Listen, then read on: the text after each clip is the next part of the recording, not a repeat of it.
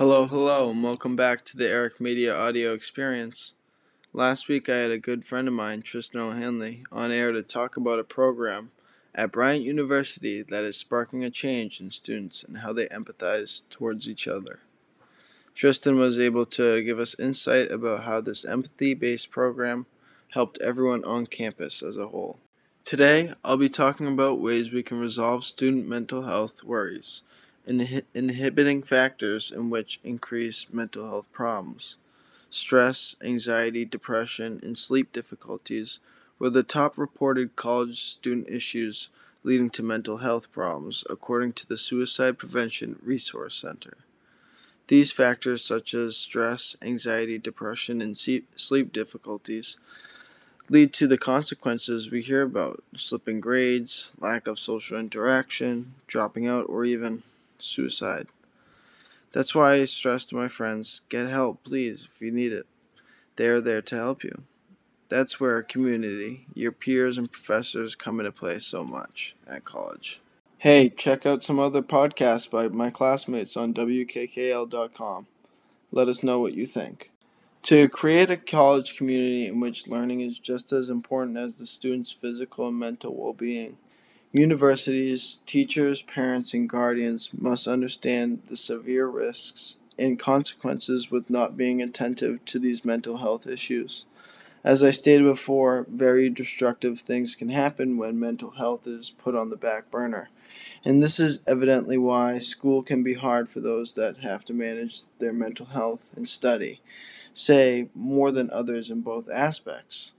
So it is tough, uh, as we should all understand the mental health of us students affects so much more.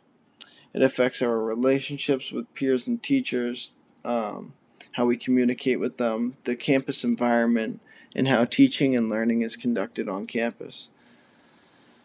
Um, if we want to be better in all other aspects, we must put the well being of the student in the forefront, always.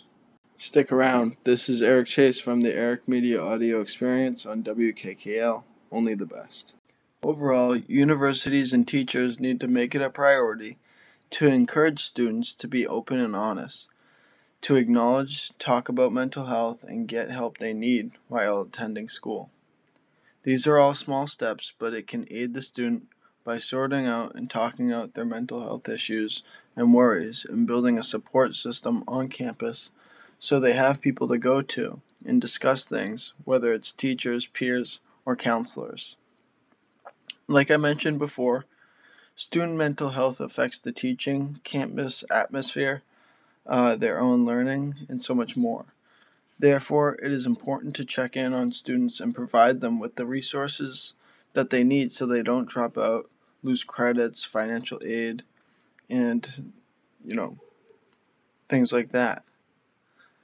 These consequences all derive from not having conversations and not ensuring that students can be accommodated when they are going through mental health issues.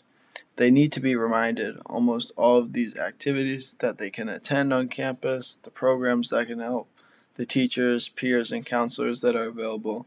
The help is truly near, and we need to remind them of that. Hey, thanks for listening in on my podcast. If you can donate even 97 cents, we would appreciate it here on 90.7 WKKL.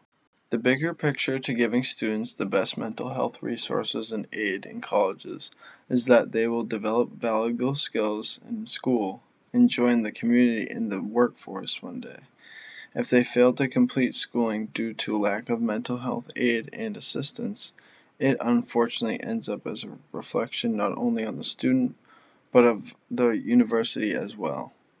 A good point that the Suicide Prevention uh, Resource Center makes under the consequences of student mental health issues section is that if you don't provide students with the care and tr- treatment they need, then they can't access the degree to then go on and do the wonderful things in the community.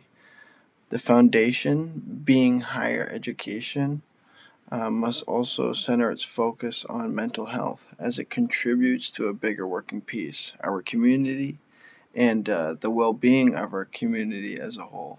Thanks for listening to the Eric Media Audio Experience. I hope you enjoyed this episode of The Wellness Stop. Have a good week.